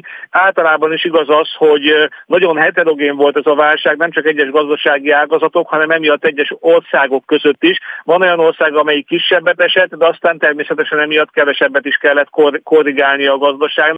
Csak, csak egy záró kérdés. És mások pedig Bocsánat, csak egy záró kérdésem van, hogy ezt, a, ezt, a meglovag, ezt meg tudja lovagolni Magyarország is, vagy visszacsapódik-e a magyar gazdaságra az, hogy mondjuk Dél-Európának a várakozása jobban alakulnak?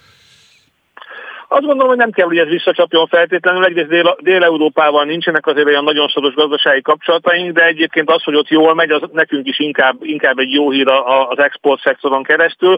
Általában is igaz az, hogy Magyarország a, a jobban kijövő országok között volt. Ugye Európában a tizedik helyen áll abban a rangsorban a 27 országból, hogy hogy, hogy áll a 2019 végi gazdasági teljesítményéhez képest. Ez egy ilyen erős, közepes, annál egy kicsit jobb teljesítmény eredménynek mondható. Eddig nagyon jól alakultak a, a, főleg az utolsó két-három negyed év számai. Tulajdonképpen a járványhullámok közül a második és a harmadik már alig-alig éreztette a hatását a magyar gazdaságon. Úgyhogy azt gondolom, hogy nekünk is alapvetően nincsen egy rossz kilátásunk.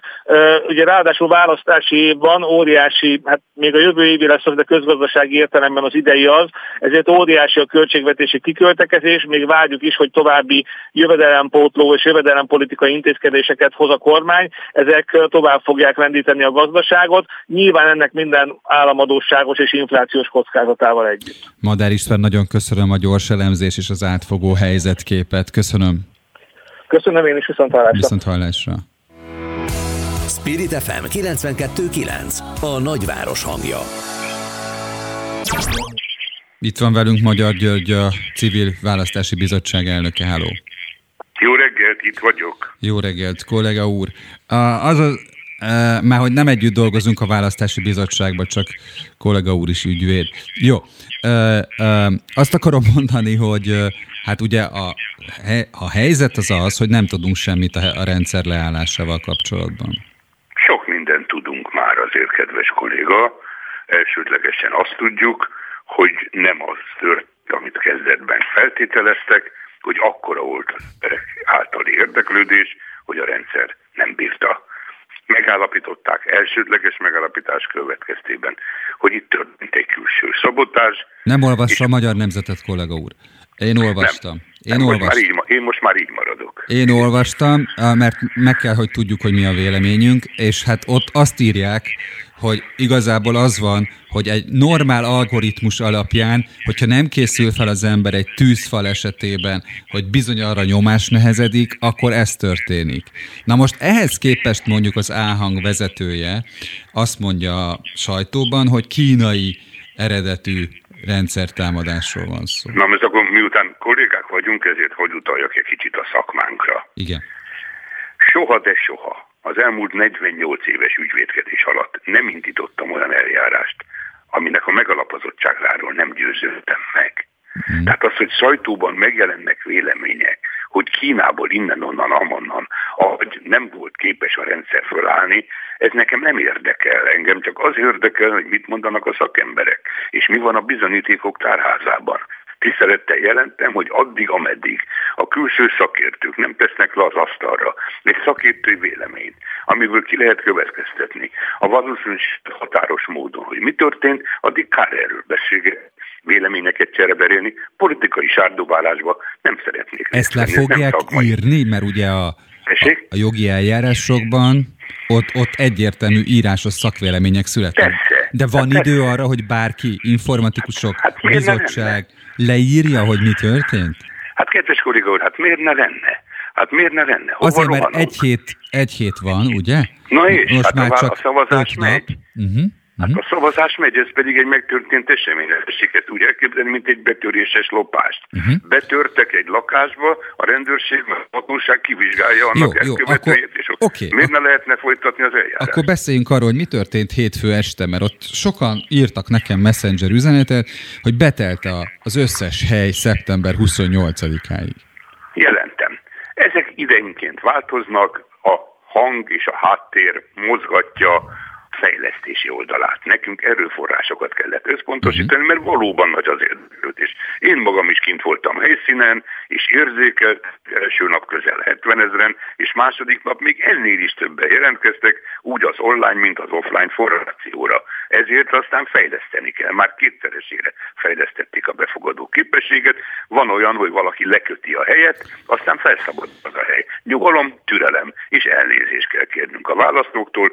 Borzasztó büszkék vagyunk arra, hogy az érdeklődés, és meggyőződésem, hogy akár kívülről, akár honnan jöttek ilyen akciók, ezek jót tettek az előválasztás intézményének, összerántotta az ellenzéki oldalt, a választópolgárok nálunk is és máshol is jelentkeznek, hogy szeretnénk élünk segíteni, segítséget nyújtani. Úgy az okok föltárásában, mint szakemberek, a sátorban történő helytállás tekintetében, úgyhogy egyáltalán nem haragszom, történt, ami történt, bár nem örülök neki.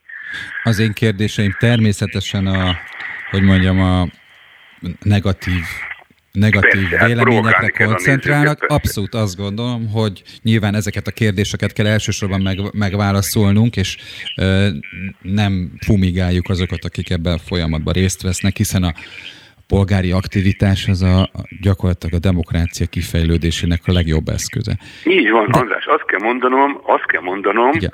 Hogy őrületes munkát végeznek a hát de... Mi a civil választási bizottságban rálátunk arra, hogy micsoda feladat lesz majd Igen. információkat juttatni az emberekhez el és vissza, szavazatokat számlálni, sátorban helytállni, és egyáltalán vitákat vezetni. Szóval nem tudják elképzelni az emberek, mi van e mögött, de azt érzem, hogy velünk van a szimpátia. De, ugye azt akarom kérdezni, hogy például az a kőbányai lakos, aki másfél órán keresztül ült a gépem el, gépe előtt, és még mindig nem tudott 60 perc alatt ugye online kapcsolatba lépni a választási bizottsággal, vagy a választási regisztrációval, hogy annak most, ha most tenné ezt, akkor sikerülne -e mindez?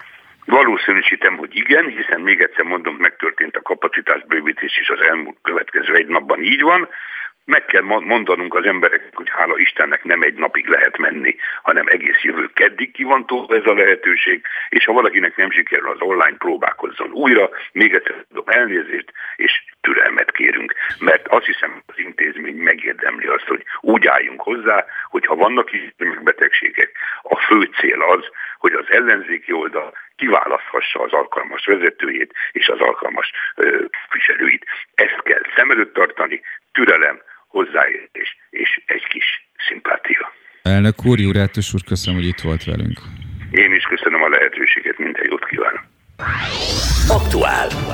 Friss hírek, információk, beszélgetések. A Spirit FM reggeli műsora. Indítsa velünk a napot, hogy képben legyen. A mikrofonnál Somos András. Én köszöntöm Steinmetz Ádámot, a Jobbik országgyűlési képviselőt. Jó reggelt kívánok! Jó napot kívánok a kedves hallgatóknak!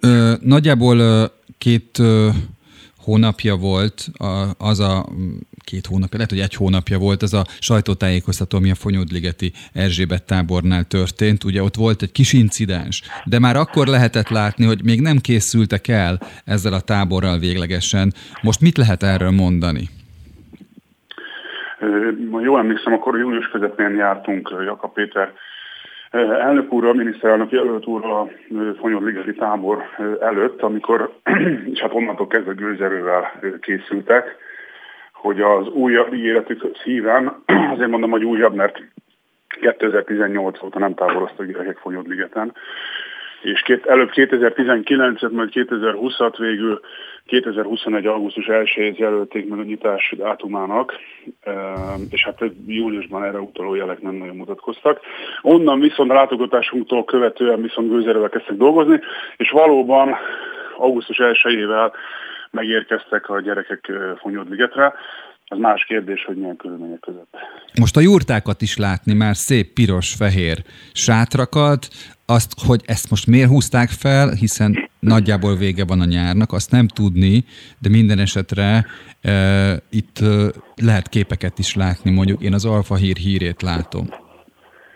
Igen, a Facebook oldalon is e, van egy bejelentkezésem, ahol látható képekkel illusztrálva, bocsánat, hogy ez a tábor egyébként milyen képet fest. Szóval a lényeg az, hogy, és a hallgatók kedvéért is azért röviden összefoglalnám, hogy ez a Somogy megyei útról tábor volt közösségi tulajdonban.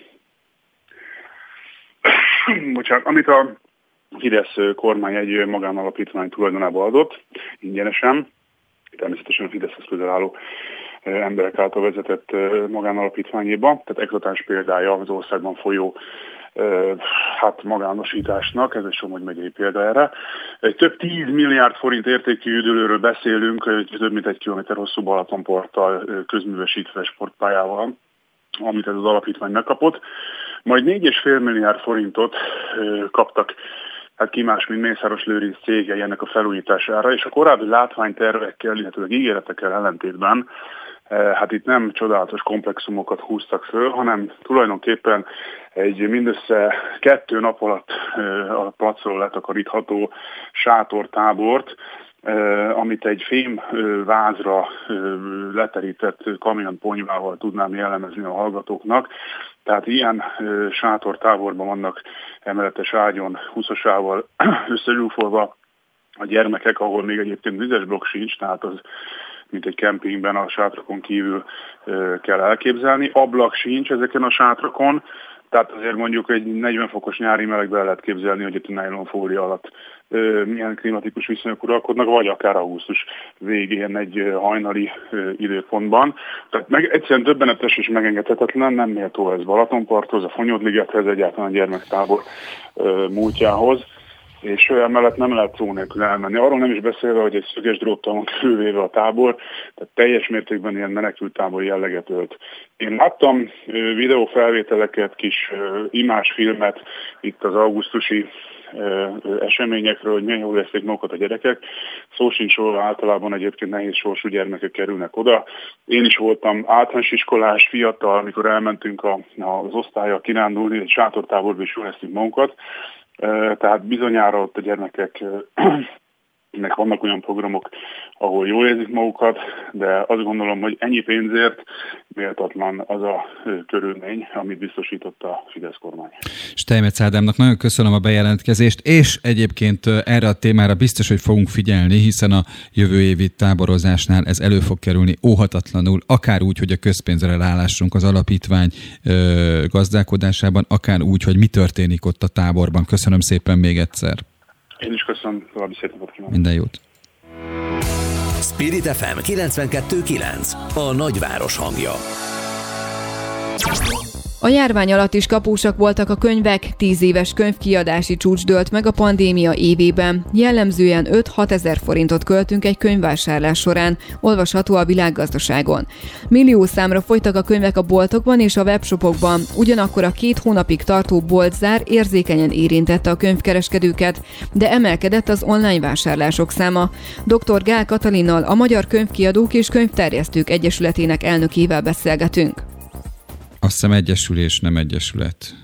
Ugye? Igen. Jó reggelt. Egyesülés. Jó reggelt kívánok. Jó, ezt azért helyre tettük akkor gyorsan. Viszont azt is nyilván érdemes elemezni, hogy most itt arról van ez szó egyébként, hogy többet olvastunk a pandémia alatt, vagy arról van szó, hogy drágábbak a könyvek, és ezért nőtt a kiadott összeg? Hát, hát az, hogy többet olvastunk, ugye nem kell megvenni egy könyvet ahhoz, hogy olvassunk könyvet, tehát itt most egy kicsit összekeveredtek a, a forgalmi adatok, tehát a, hogy mennyiért vásároltak könyvet az emberek, illetve mennyit olvastak a pandémia alatt, és az is kérdés, hogy kik olvastak a pandémia alatt. Ugye egy, a tárki és a Egyesülés közös kutatása, illetve utána külön még mi is csináltunk a kiadókat megcélzó rövidebb kutatást, az egy, egy ilyen furcsa patter, mintázatot mutat. Ez azt jelenti, hogy a maga a karantén az bizonyos korosztálynak kedvezett az olvasásban. Nem olvastak azok, akik egyébként szoktak volt olvasni, és ezek a, a, az érett férfi közönség, olvasó közönség, hiszen valószínű, hogy őnekik az életkedvük nem volt a csúcson, amikor elvesztették a munkájukat, amikor kényszerbezárásban voltak, de viszont akik többet olvastak, azok a 60 pluszosok, tehát a nyugdíjasok, akik egyébként nem a legintenzívebb könyvvásárlók, bár mostanában úgy néz ki, mintha bár a tipikus könyvvásárló még mindig a 40-es nő, aki az egész család számára vásárolja a könyvet, de könyvolvasásban és könyvvásárlásban is feljönnek a nyugdíjasok. Tehát egy kicsit átalakul mhm. maga a mintázat, de azt nem mondanám, hogy a 2020-as esztendő könyvforgalmi adatai azok annyira rózsásak lennének, mint ahogy így kitűnt az elő mondatokból. Ez azt jelenti, hogy nagyon szétszaladt a pálya, azok a könyvkiadók és könyvkereskedők, akik nagyobb hinterlanddal rendelkeznek, tehát a nagyméretű kiadók, azoknak a túlélése az garantáltabb volt, mint a sok kicsi rétegkönyvet kiadó, úgynevezett kiadói műhelyeknek, amelyek tulajdonképpen a könyvkiadás és a könyveknek több mint felét gyártják a piacra, csak éppen ők nem a bestseller irányában működnek, hanem valamilyen szakkönyvet, speciális érdeklődésre számot tartó kiadványt, és sokkal kisebb mennyiségben is gyártanak. Nekik kisebb volt az eszköztáruk ahhoz, hogy tudják tartani a tempót a nagyokkal, de ez mondjuk teljesen normális, a kapitalizmus törvényei ilyenek. Hogyha egyszer válság van, akkor a kisebbek még kisebbek, a nagyobbak meg még nagyobbak lesznek. Nem segítette a, a tényleges eladási számokat az, hogy két hónapig a könyvesboltok is zárva voltak, ezt lehet látni a számok visszaeséséből, viszont ezzel párhuzamosan megnőtt az online vásárlások száma. Igen, az online vásárlások száma az volt olyan kiadó, aki arról számolt, hogy megtöbbszöröződött. Ez, ez azt is jelzi, hogy azok a kiadók, akiknek jól használható webshopjuk volt, tehát online is tudtak ki, hogy könyvet értékesíteni, azok egész jól jöttek ki ebből a szituációból, de teljes mértékben nem kompenzálta az online vásárlás növekedése a bolti vásárlást. A könyvnek van egy olyan specialitása, bár, bár azt tudjuk, hogy azok, akik a könyvesboltba vásárolnak, azoknak a 80%-a hajlamos online is vásárolni. Ez különösen olyan településeken is érvényes, ahol nincs hirtelen kézközelben egy nagyobb könyvesbolt, de viszont lehet a, a webshopokat bújni és összeválogatni a hozzávalókat. Egyáltalán ez a karanténkorszak nem volt olyan túl hosszú, mint amekkora nyomot hagyott a, a, az emberek életében is, ugyanígy a könyvszakma életében is.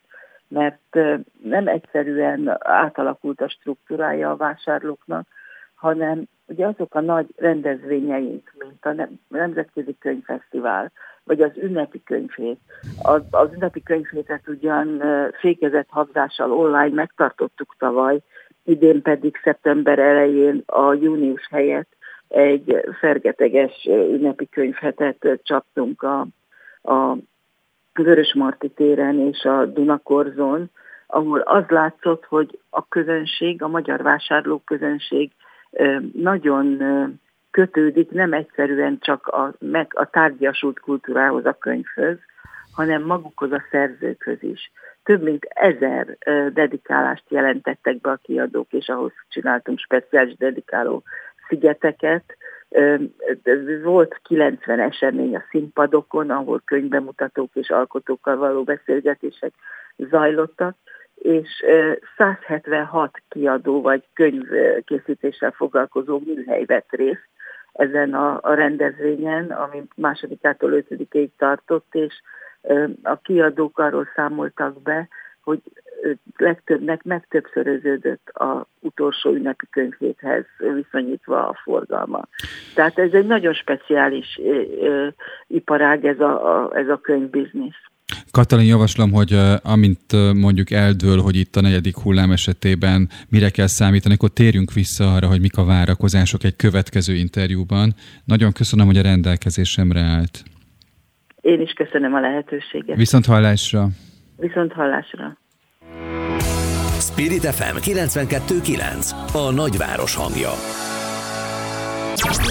A profi labdarúgó kétharmada nem tudja, mihez kezd a visszavonulása után. Olvasható a profi labdarúgók nemzetközi szakszervezetének honlapján megjelent tanulmányban.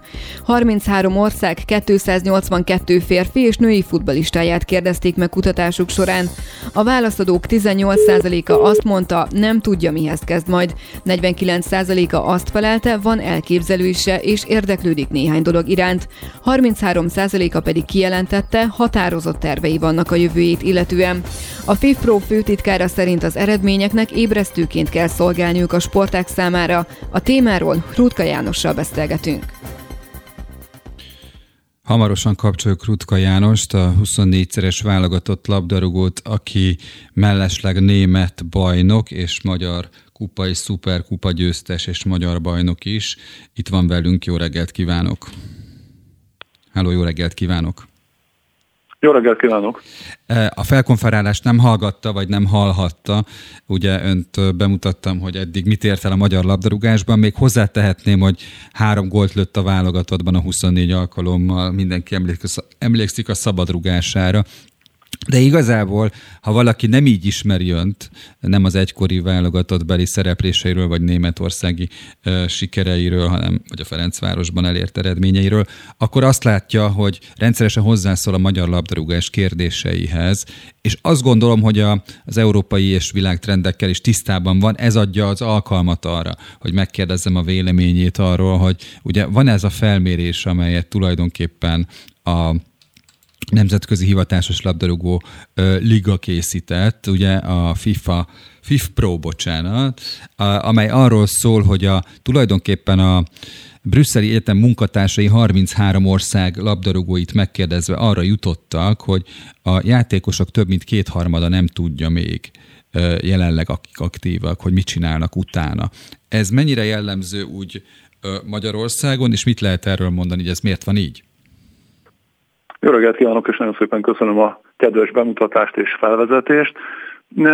Én is nagyon kíváncsi lennék a magyarországi adatokra és statisztikákra, és van egy olyan érzésem, hogy hasonló eredmény, vagy talán még picit rosszabb is jönne ki e tekintetben, hiszen akár csak ha azt nézzük, amíg aktív játékosként ott voltam még az öltözőben, akár figyelve itt az elmúlt időszaknak a az irányait, akkor azt kell látni, hogy, hogy valóban nagyon kevesen tudják, és nagyon kevesen gondolnak arra, hogy mivel fog, fognak foglalkozni majd a pályafutásuk végeztével.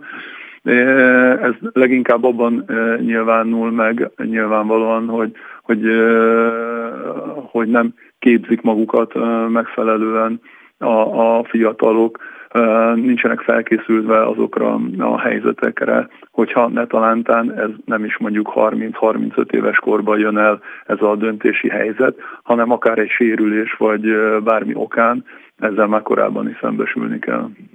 A felmérés azt mondja, hogy a válaszadók 18%-a szerint hát bizonytalan a jövője. 49% minden második azt feleli, hogy van elképzelése már, ami egy tulajdonképpen jobb arány, mint a mint amit sejtett, vagy amire azt gondoltuk, hogy esély van, és a, van 33 százalék, amely kijelentett, hogy határozott tervei vannak. Ugye az biztos, hogy aki mondjuk szorosan kötődik a klubjához, az, az ő számára megnyílik a lehetőség akár ott helyben dolgozni de az is kézenfekvő, hogy akár egy edzői tanfolyam elvégzésével ö, képzi magát tovább. Nálunk ezek az irányok mennyire járhatóak? Hát igen, ez is egy tendencia szerintem, hogy aki valamilyen szintet elért a sportágon belül, azoknak a legnagyobb százaléka a sportákban képzeli el a jövőjét. Hát én majd leszek edző, vagy a háttérben valamit Technikai dolgozó. igazgató egy klubnál. Technikai igazgató, igen, igen, igen. De, de volt olyan fiatal játékos, aki sérülését követően például masször lett, és, és ebben a szakmában kezdett el tevékenykedni a labdarúgáson belül. De hogy valóban az ritkább, aki céltudatosan a sportkarrierjét építve gondol arra is, hogy ne talántán majd, ha egyszer ennek vége lesz, akkor én valamilyen más területen is megmutassam azt, hogy igen, én alkalmas vagyok, akár jogászként, orvosként, bárhogy ugyanolyan teljesítmény nyújtani, mint tettem azt a a sportpályán. Azt azért el kell mondani, hogy, hogy ugye nagyon sok aspektuson, meg sok oldalról meg lehet közelíteni. A mi időnkben nyilván ez egy picit nehezebb volt, mert akkor is többet kerestek már a labdarúgók az átlagnál, de nem tudtak olyan egzisztenciát összeszedni, ami által nagy tervezgetésekbe mehettek volna, hiszen valószínűleg a az összekuporgatott eh, kis pénzük, mind a mellett, hogy ugye volt egy, egy autójuk, egy lakásuk, elegendő volt arra, hogy egy vállalkozásba belekezdjenek, de ilyenkor sokan megtalálták a, az embert, és, eh, és nyilván ha ez egy rossz eh, döntés, vagy nem a megfelelő barátok segítségével született ez a vállalkozás, akkor ez nagyon gyorsan el is tudott szállni. Valószínűleg manapság az is szerepet játszik abban, hogy nagyon sokan nem tudják és nem is gondolkodnak azon, hogy mihez kezdjenek, hiszen ez az olló kinyílt, és jóval magasabbak a, a bérezések, jóval több pénzt keresnek ezek a, a labdarúgók. Ez az anyagi financiális háttér, pedig megengedi nekik azt a, a luxus, hogy esetleg adjanak maguknak egy-két év laufot, megvárják valóban a pályafutásuk végét, és akkor döntsék majd el az aktuális piaci lehetőségekhez mérten, hogy mihez kezdenek. Ha csak tíz évvel később fejezi be a pályafutását, akkor nyilván mások az anyagi kondíciói, akár az MB1-et illetően is, hiszen azért a jelenlegi finanszírozása az első osztályú bajnokságnak teljesen más, mint a 2000-es évek előtt vagy elején.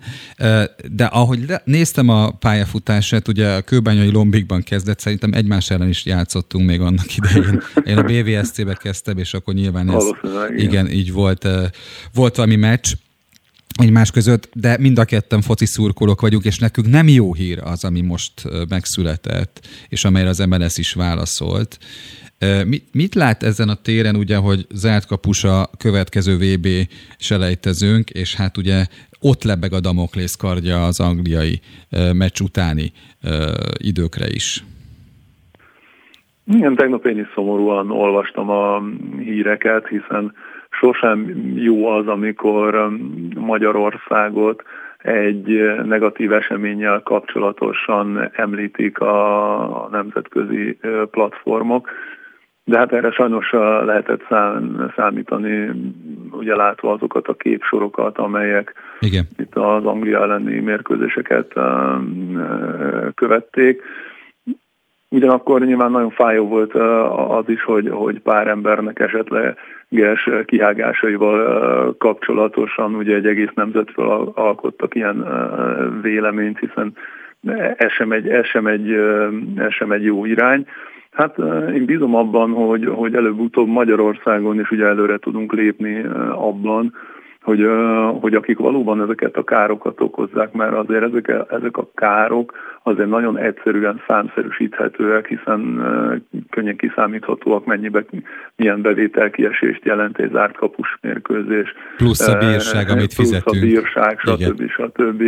Igen, hogy, hogy ennek függvényében milyen mértékű büntetéssel szankcionálhatóak esetleg azok, akik miatt ez, ez történik, akik miatt ilyen negatívan beszélnek egész Magyarországról, és hogy, és hogy valóban lesznek olyan szabályozások, amelyek segíteni fogják ennek a, a helyzetnek a, a megoldását. Aztán 65 millió forint a bírság egyébként mellesleg, vagy nem mellesleg. Hát Nagy... plusz egy zárkapus mérkőzés. Igen, és plusz egy... ezer embernek a Így jegybevétele. Remélem, hogy hamarosan találkozunk újra labdarúgás témával. Rendszeresen az aktuál beszámol a legfrissebb fejleményekről, és köszönöm szépen, hogy vállalta a beszélgetést. Nagyon szépen köszönöm, hogy kerestek. Szépen Viszont hallásra. Böngésző. Mivel foglalkoznak a vezető internetes portálok? Hogyan találnak egyes híreket? Mire kattintanak a legtöbben? Böngésző. A Spirit FM reggeli műsorának online lapszemléje. Címlapsztorik, értekezések, izgalmas információk. Böngésző. Ez az a pontja a műsornak, ahol a szerkesztő és a műsorvezető összeér a stúdióban. Itt van Somodi Solymos Eszter velünk. Szia Eszter! Sziasztok! Mit hoztál? Köszöntelek titeket. Nagyon gyors hírekkel érkeztem. Ha már futballoztatok, akkor én is hoztam neked egy futballhírt. Méghozzá yes. Sport 365.hu oldaláról Lewandowski lett az első lengyel aranycipős. 41 gólt lőtt az előző szezonban, ugye a Bayern München csatáraként, és második helyen Lionel Messi végzett, a harmadikon pedig Cristiano Ronaldo. Úgyhogy ez még egy ilyen kis apró futballhír csak neked, csak most és a hallgatóknak. A második kis rövid hírem pedig az, nekem ez nagyon érdekes volt, hogy a szúnyogoktól azért idén is meg tudtunk őrülni és bolondulni. És képzeld el, hogy állítólag vége is lehet a szúnyogcsípéseknek, hiszen egy vegyszermentes szúnyogáló szövetet fejlesztettek ki tudósok, Észak-Karolinai Egyetem textil kutatói, légáteresztő, stb. stb. És hogy miért volt erre szükség? Na. Elsődlegesen képzeld el, hogy a, a kismamák gyermekvállalás előtt álló édesanyák miatt találták ezt ki, de természetesen a mezőgazdaság területén dolgozókra is gondolva, Úgyhogy hát ilyen szempontok vannak, de nem hiszem, hogy én civil ruhában mondjuk ilyeneket hordoznék, uh-huh. de aztán lehet, hogy abba is meg, megjön a divat. Utána akkor egy kis katasztrófa turizmus, turizmus. Hát miért is mondom, hogy turizmus, hiszen La Palma szigetét fenyegeti ugye folyamatosan a katasztrófa. Újabb láva folyamat és savas esőt is ígértek, úgyhogy mondjuk úgy, hogy ott most nem, nem igazán derűsek a napok szerintem. Aztán egy történelmi döntést hozott képzede Törökország, ratifikálni fogja a 2015-ös Párizsi Klímavédelmi Egyezményt, utolsóként a világ 19 legnagyobb fejlett és feltörekvő gazdaságaként, és az ENSZ közgyűlésnek 65, 76. ülés szakaszának általános vitáján felszólalva mondták, hogy akkor ők most ezt a török törvényhozás elé fogják vinni jóváhagyásra. És még egy nagyon-nagyon érdekes hír, nem tudom, te már kaptál-e durdefektet, de elképzelhető, hogy nem is kell annak durdefektet kapni, aki a, a 2024-re ígért levegőmentes kerekeket fogja felhelyezni a személyautóira. Nem egy újszerű dolog ez a kutatóknál, hogy tömör gumit használnának. Nagyon érdekes lehet maga a kerék egyébként, így most neked meg tudom mutatni, hogy hogy képzeld el, hogy nincs közte levegő, de mégis van tartása a guminak, és akkor hát levegőmentes gumik. Na, most a, nézők nem, vagy a hallgatók Hallgató. nem látják, hogy egyébként nézők lennének, akkor a tévében látják. Igen. Igen. De hogy azok a fekete részek, mert ugye itt valami fa, határoló falak vannak, ilyen Így kis van. rovátkák, ugye, Így rekeszek. Van. és Így ott van. mi van a két rekesz fal között? Szerintem nagyon erősen ott lapulnak ugye folyamatosan ezek a kis gumirétegek, uh-huh. és annyira erős lett a szerkezet, hogy uh, úgymond láttad ott pont egy patkára gurul föl a gumi, és uh-huh. fölveszi a formát, de mégis tart annyira, hogy tudjon gurulni az autó. Elképzelésem sincs, szerintem ez már mi vagyunk elég idősek, hogy nem tudjuk fölfogni, de majd lesz ez is. Eszter, nagyon köszönöm. Robogunk tovább, mert itt a Bistro műsor vezetője eh, Hadomás Bernadett. Sziasztok! Sziasztok, köszi. Bernadett, na most mondd el gyorsan, hogy mi, mi lesz a Bistróban. Hányas, bocsánat, hányason vagy. Jó, az nagyon jó. Szép jó reggelt minden kedves hallgatónak, és neked is mondom gyorsan már, hogy 11 óráig Igen. együtt leszünk a hallgatókkal. Kém programokról lesz szó, kíméletlen kém programokról. Mondok is neked egyet, rendszerfigyelő programok, tudtad-e azt, hogy a rendszerfigyelő programok követik azt, hogy a felhasználó mit gépel, milyen e-maileket olvas, milyen webhelyeken mit csinál, milyen programokat vagy alkalmazásokat futtat a számítógépén vagy okoseszközén? Én még az újságíró követő és az atomenergiai biztos megfigyelő programonál vagyok elmaradva. Jó, figyelj, Igen. be fogjuk mutatni, hogy milyen, milyen uh, kémprogramok vannak, és hogyan tudunk ellenük már, ha tudunk védekezni.